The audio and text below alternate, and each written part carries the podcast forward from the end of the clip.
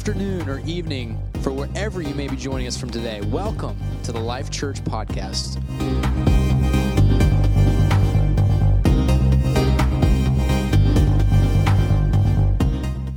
God, we thank you that your presence is in this room. God, we thank you that you're here by the power of your Spirit. Hallelujah, hallelujah, hallelujah, hallelujah, hallelujah. Praise God. Thank you to the team for leading us into worship. I want you to lift your hand up and ask God to speak to your heart right now through the Word of God. Jesus, we thank you for your presence. God, we pray today, God, as your Word goes forth, it would speak to us, God. Lord, I pray that your Word would convict us, God. I pray that your Word would stir us today. God, let it speak to my heart today in Jesus' name. Everybody said in Jesus' name. God bless you as you take your seats.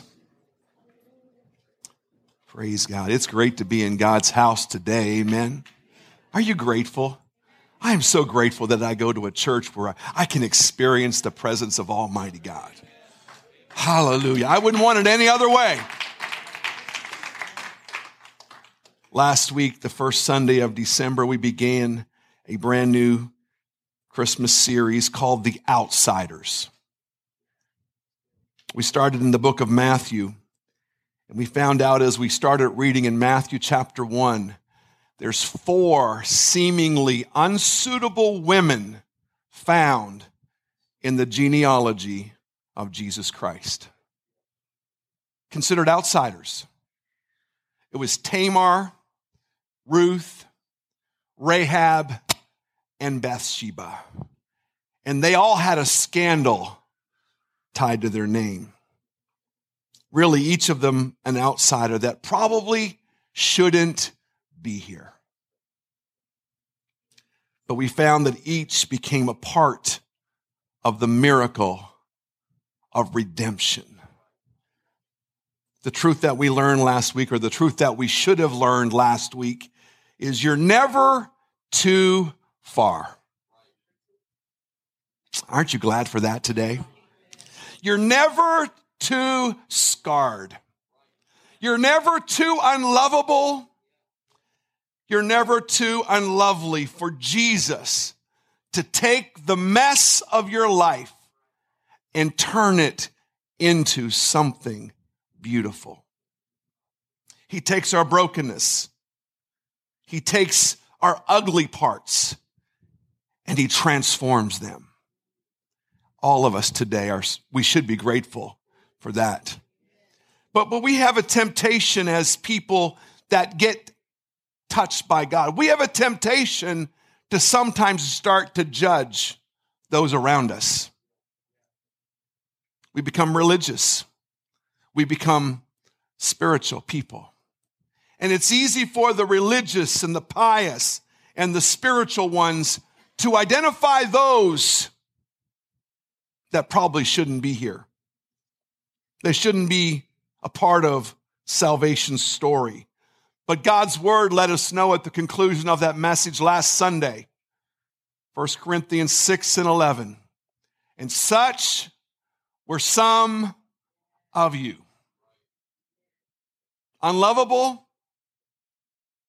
amen, scarred, broken, a mess.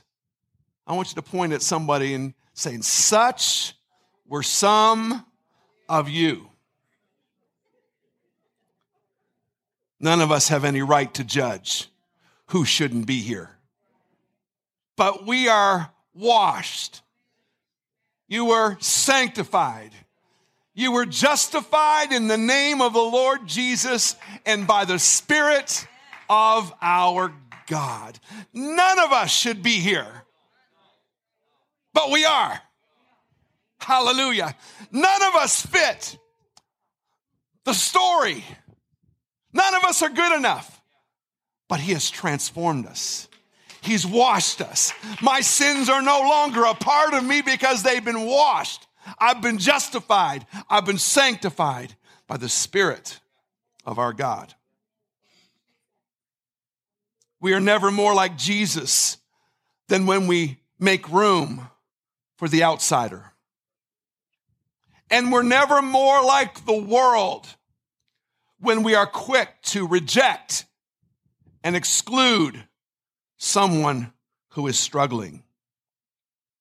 When a church starts reaching for the outsider, the fallen, the broken, those with all kinds of messes. And you know what? Today in this world, there's very few people without a big mess. Amen? Back in the day, people had like little messes. But today, there's very few people without a big mess, but it doesn't matter how big the mess is. When a church starts reaching for those people who are the outsiders, the demons start to tremble. T.F. Tenney, one of the great pioneers from Louisiana, he was a friend of mine, one of the elders in my life. He used to come to the church that I was at in Virginia every year, at least once. And as I was preparing to leave Northern Virginia to come to Canada to pastor Life Church, he told me this. He said, "You want to build a great church, Pastor Steve?" He said, "What you have to do is love people and be there for those who are hurting." That's all you got to do. You don't have to be a great preacher. You don't have to have all the bells and whistles. You don't have the right preacher name. All you have to do is love people and be there when people are hurting. And he said, you will grow a great church. I believe what he said is true. Life Church has adopted the motto, we are Life Church, loving God. What is the second part? Loving people. God's people are at their best when we are reaching out, when we are pulling people close, all their troubles, all their problems, all their messes. If we get to the point we start pushing people out, I'm telling you, God's going to shut the place down. But if we would always be open to love people at the point of their need and start to let the love of Jesus flow through us, God will help us to grow a great church. So today, that was last week's stuff, okay? Today, we're going to focus on another outsider in the Christmas story. You know, the Christmas story at its beginning was simply a man and a woman. Mary and Joseph, two individuals coming to Bethlehem, but one of them was forgotten. You said, really? This should be interesting. Let's look what the Word of God says in Luke chapter 2, verse 1. Today I'm reading from the King James Version. The Bible says, and it came to pass in those days that there went out a decree from Caesar Augustus that all the world should be taxed. And this taxing was first made when Cyrenius was governor of Syria, and all went to be taxed, everyone into his own city. And Joseph also went up from Galilee, out of the city of Nazareth, into Judea, under the city of David, which is called Bethlehem, because he was of the house and lineage of David, to be taxed with Mary, his espoused wife, being great with child. And so it was that while they were there, the days were accomplished that she should be delivered. And she brought forth her firstborn son and wrapped him in swaddling clothes and laid him in a manger because there was no room for them in the inn. We've heard this story read year after year in churches. At our house on Christmas morning, we get up and we read the Christmas story. Before we do any activities, any opening of presents, we always read the Christmas story. This account of the first Christmas, we've heard it. 7 verses. But have you stopped to realize what was going on in these 7 verses? There's a lot of sadness. You know, we don't like the sad parts of the Christmas story. We read this and then we jump to the spectacular stuff. We like the angels showing up on a hillside. Isn't that grand? Spectacular stuff. We like it when, you know, the star appears and the wise men travel. Those are the cool parts of the Christmas story. But in these first 7 verses of Luke chapter 2, there's misery in the midst of the majesty. It's an ugly backdrop, but it's going to bring forth a glorious promise. There's tyranny, there's taxation, there's decrees by the government or mandates. There's inconveniences, and there's a long, tedious trip for a young, expectant mother. She's traveling probably at a point of her pregnancy. She should not be going anywhere. There's no midwife when she decides or God decides that it was time. There's no woman to support her and encourage her at this first birth. And it was in the midst of all that that the Bible says she brought forth her firstborn son without a doctor, without a nurse. She was a brave young lady. She had to be. Mother wasn't there. Sister wasn't there. No friend or cousin there to help with this process. Think about that. Those women of you, of course, I've not done this, but I've been there a couple of times. Can you imagine doing this all by yourself? Just let that sink in for a moment. But she brought forth her firstborn son. Taxation, government overreach, decrees, mandates, inconveniences. And the Bible says she wrapped the baby herself. I was there when Luke and Grace were born. I didn't have to wrap the baby. And she didn't have to wrap the baby. There were probably 6 other people in the room. Anesthesiologists, the delivering doctor, nurses. I mean, they did it all for you. Here was Mary. She didn't have the matching blanket and pajama set that she had just got from the latest baby shower. The Bible says she wrapped this baby in swaddling clothes, strips of cloth. That's how our Savior was born. He came into a stable. We make it look pretty. We make it look nice. Stables that are functioning stables are not that nice. There's a lot of stuff on the floor of a stable. His majesty was placed in a manger. We make that look good on a Christmas production. It was a feeding trough for animals. Mary was there. Joseph was there. And this baby came. You know, in this Christmas story, Joseph is the forgotten person in the story. He's there, but you hear very little from Joseph. Mary, if you go back to the scripture, she has this big, long song that she sings. Luke chapter 1, verses 46 through 55. My soul magnifies the Lord.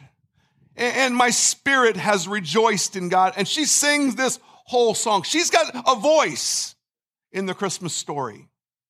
The angels, they have their part in the story. In excelsis Deo. They sing the glory to God in the highest. We sung it this morning. And on earth, peace, goodwill toward men. But Joseph, he says nothing. Now, I'm sure there was some conversation, but in the Word of God, he's silent in the Christmas story. We forget that sometimes. Joseph, in this story, was the outsider. Yes, he was betrothed to Mary. And that means in that day, it was a two-part process. There was the engagement or the betrothal or the espousement. It was the covenant promise that this man was at one day in the future going to marry this girl. And the girl, the Bible lets us know, and history lets us know that she probably was a very young teenager, 13, maybe 14 years old.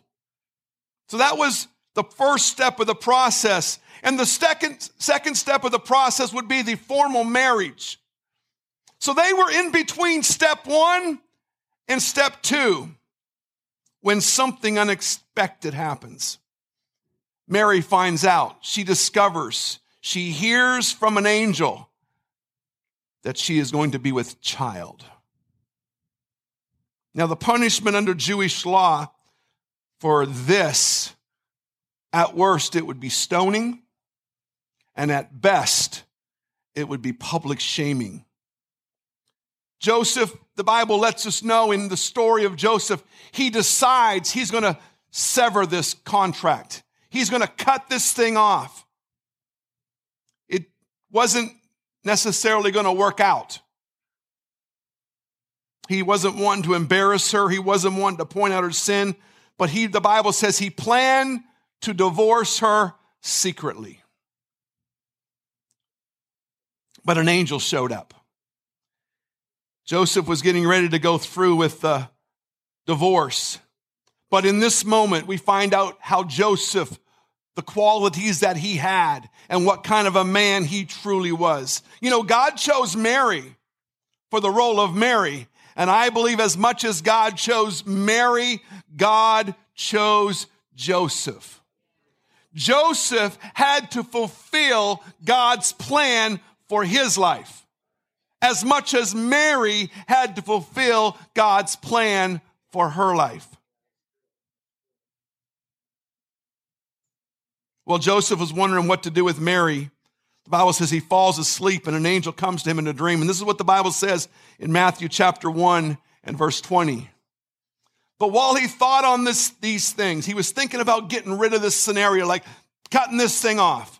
While he thought on these things, behold, the angel of the Lord appeared to him in a dream, saying, Joseph, thou son of David, fear not to take unto thee Mary thy wife, for that which is conceived in her is of the Holy Ghost. And she shall bring forth a son, and thou shalt call his name Jesus, for he shall save his people from their sins. Joseph awakens out of this dream, and instead of heading to the divorce court, instead of taking Mary and getting this thing ended, the Bible says Joseph took Mary as his wife. I'm amazed at this. Joseph was instantaneously obedient to what God spoke into his life. His obedience is astounding to me. All Joseph needed was one simple dream with one simple promise that this is of God and God is in it. And he didn't say anything. He just embraced it. He understood that he was probably the fifth wheel in all of this big scheme right now. He understood that he had a role to fulfill. He wasn't the father, but he was going to be the earthly father in Jesus' life. He was someone that was going to be snickered about as he walked through town. He was one that was going to have to endure the whispers of all the ladies checking their calendars, wondering about the date of the marriage and the delivery. someone had to raise this boy. A boy that was not his own. Someone had to realize that this story, that this happening is not all about me. Someone had to forget themselves a little bit and become the forgotten, because this was the plan of God's redemption. And God was fulfilling his plan for Joseph by Joseph stepping in and being that earthly father. I just want to say Joseph was instantaneously obedient to the word that came from the angel. A little bit later, Herod decides he's going to kill all the baby boys in Bethlehem. And the Lord speaks to Joseph again in a dream. Matthew 2:13 says it like this: "Arise and take the young child and his mother and flee into Egypt, and be thou there until I bring thee word. For Herod will seek the young child to destroy him." And when he arose, he took the young child and his mother by night and departed into Egypt. Man, Joseph was just, boom, obedient. Take the child, go. He awoke the next morning, took the child, and went. We can learn a lot from this guy. Sometimes we need God to speak 17 times. We need the sky to open up and writing in the sky and phone calls from 3 preachers saying, this is the will of God for your... We need a lot of stuff to be obedient. He was instantaneously obedient. Now, in these two verses, I put these two and made sure they were both on the screen at the same time. Notice, you kind of miss it at the first when you first look at it. But notice what it says here. The angel says, arise, take the young child and his mother. It says it once. Later on in 14, he took the young child and his mother. It's repeated. Basically, what the angel is saying, this is not your child. It didn't say take your child and the mother. Take the young child and his mother. Joseph, you're the outsider in this Christmas story. He could have been resentful. This child is just messing my life up. I mean, I'm being inconvenienced here. I have to move here. All because of this baby, this little boy, and I'm not even the father. I don't like being this inconvenienced. Egypt? Who wants to go to Egypt? But he arose from the dream and obeyed instantly, departed for Egypt. You see, Joseph had to forget himself in this story. And I'm challenging us at Life Church today. Sometimes you and I have to forget about ourselves in God's story for us.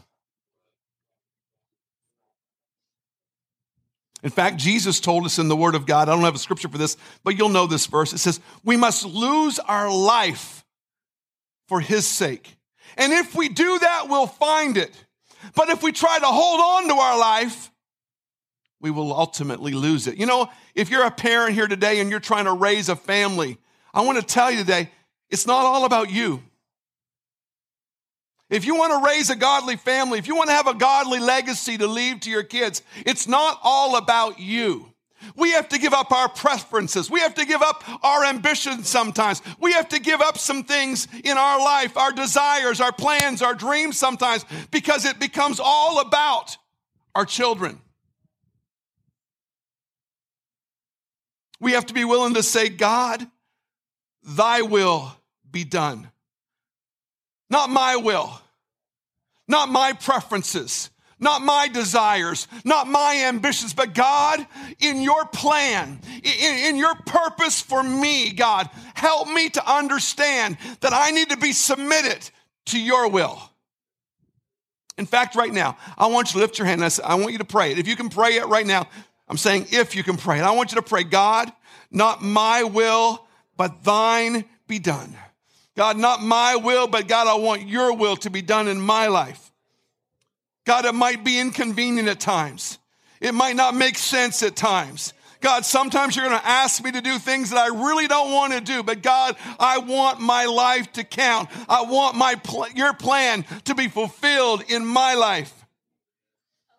It may mean inconveniences. It may mean being misunderstood. It may mean you being criticized by people on the job, all because you have heard a word from God and you're going after it. Joseph could have said, I'm going to forget all this. I'm the forgotten one in this story, so forget this. I'm getting the short end of the stick every single time. But he didn't. The Bible says, went to Egypt. Then in Egypt, now this story's not over yet. In Egypt, he has a third dream. And the dream says, okay, go back home. When he hears the dream, he follows through on who he is. He's instantaneously obedient and heads back home. While he's traveling back home, the Bible lets us know he has a fourth dream. You check this out in the Word of God. When you go home, read this story again. The fourth dream says, don't go home to Judea. Go to Galilee, because there was a prophecy that needed to be fulfilled from the Old Testament. So he had to get to Galilee. And again, Joseph was inconvenienced. Every time, though, every single time, Joseph was obedient. Silently obedient to the voice of God. To follow God's plan. To follow God's purpose. To follow God's orchestrated plan for Jesus to be born and Jesus to be protected from King Herod and to Jesus to be at the right place at the right time so scripture and prophecy could be fulfilled. All so that you and I could have redemption. I'm telling you, this guy was obedient. And then we hear of Joseph one more time in the Word of God. In fact, it's the last time we hear of Joseph. Jesus was 12 years old. They had gone to Jerusalem for a feast, and Mary and Joseph and Jesus had gone, and the feast was over, and the caravan heads home. It was a different day back then, but a couple days into the caravan heading back home, where's Jesus? He wasn't with the caravan. So Mary and Joseph head back to the city. They end up finding Jesus 3 days later in the temple. And in Luke 2:49, the Bible says, he said to them, why did you seek me? Did you not know that I must be about my Father's business? What a slap in the face at some level to Joseph. Think about it. He knows he's the outsider, and now his 12-year-old is telling him, I must be about my Father's business. Yes, you've taught me carpentry as a trade. Yes, that's your business, but I must be about my Father's business. Basically, what Joseph was letting him know, you've done a good job. Your work is done. I now know who I am. I now know where I'm going. And yes, the carpenter business is good, but that's not the business I'm in. Hallelujah. My business is not your business. My business is his business. And Joseph fades from the story. Joseph was a very instrumental character in the life of Jesus, preparing Jesus for his purpose. He came, the Bible says, to seek and to save that which was lost. Joseph was a part of that. He played a profound role. He lived his life. Everything he lived for was for this baby, was for this Jesus, to get him from here, to get him from there, to there, to here, to somewhere else. When God spoke, he was instantly obedient. He followed God's plan. He fulfilled God's purpose. He had given up everything for Jesus.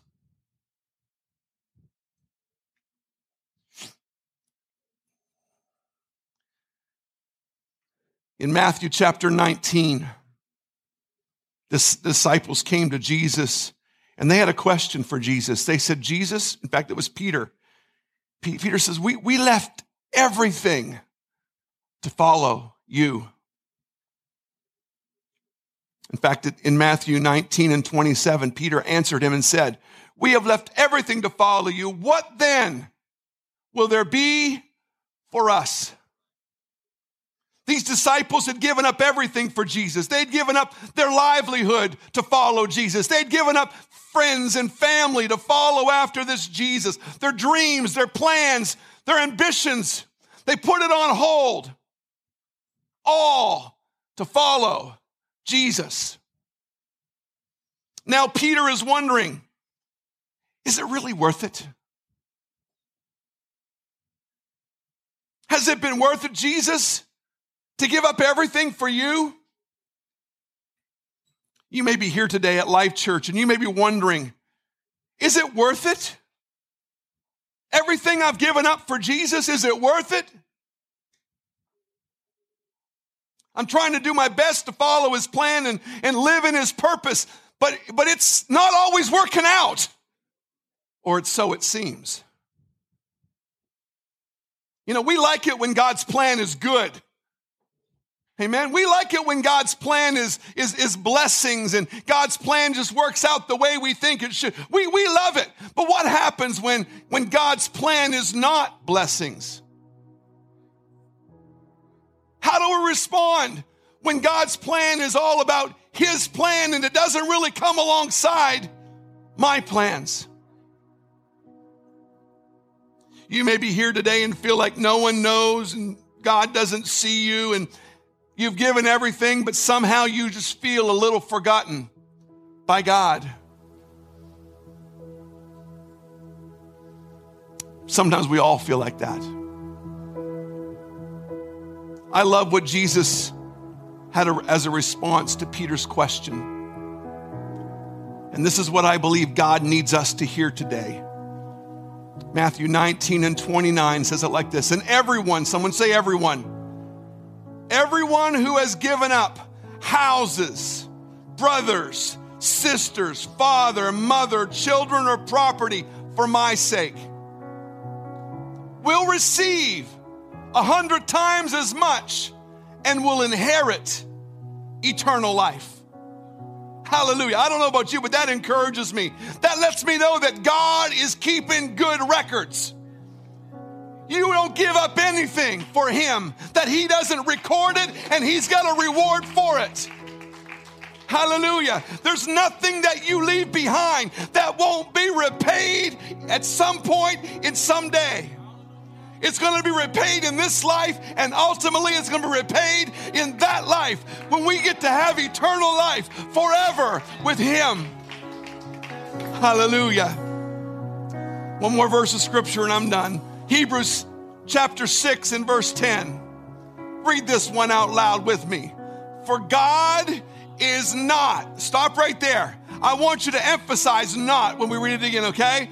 For God is not unjust to forget your work and labor of love, which you have shown toward his name.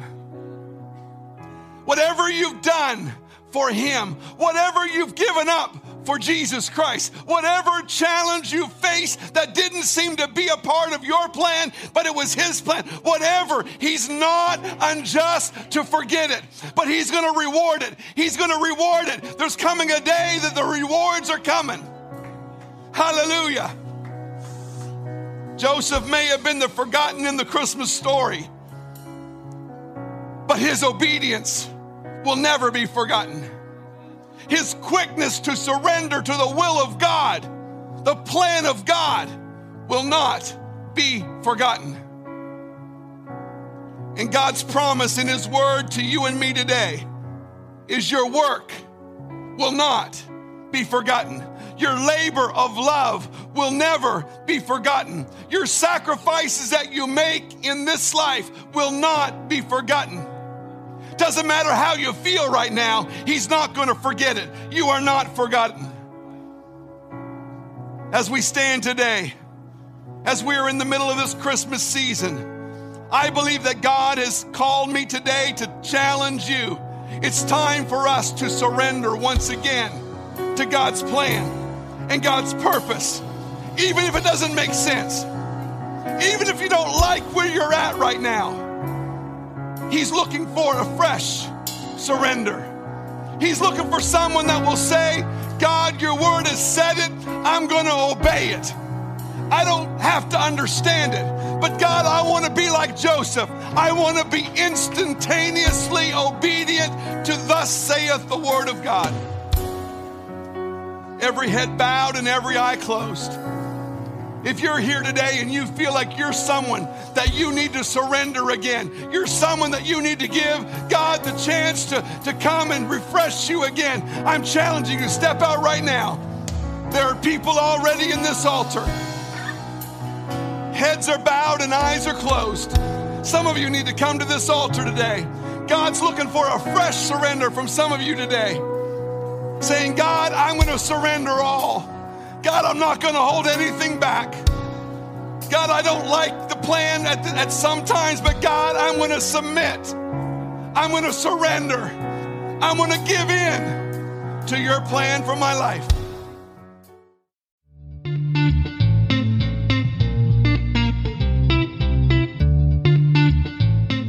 Thank you for joining us today. We pray this message spoke into your life, your heart, or whatever situation you may be going through. If you'd like to follow us on social media, you can find us at lifechurch.ca on Instagram, and on Facebook, just search Life Church and you will find our navy blue logo with the letters LC in the middle. Now, before you go, we ask, if possible, from whatever platform you may be listening to us on, give us a rating or a review, or even both, and share this message with someone so that they can be impacted by the gospel of the love of Jesus Christ. We thank you for your support and love you all. Have a wonderful week and God bless.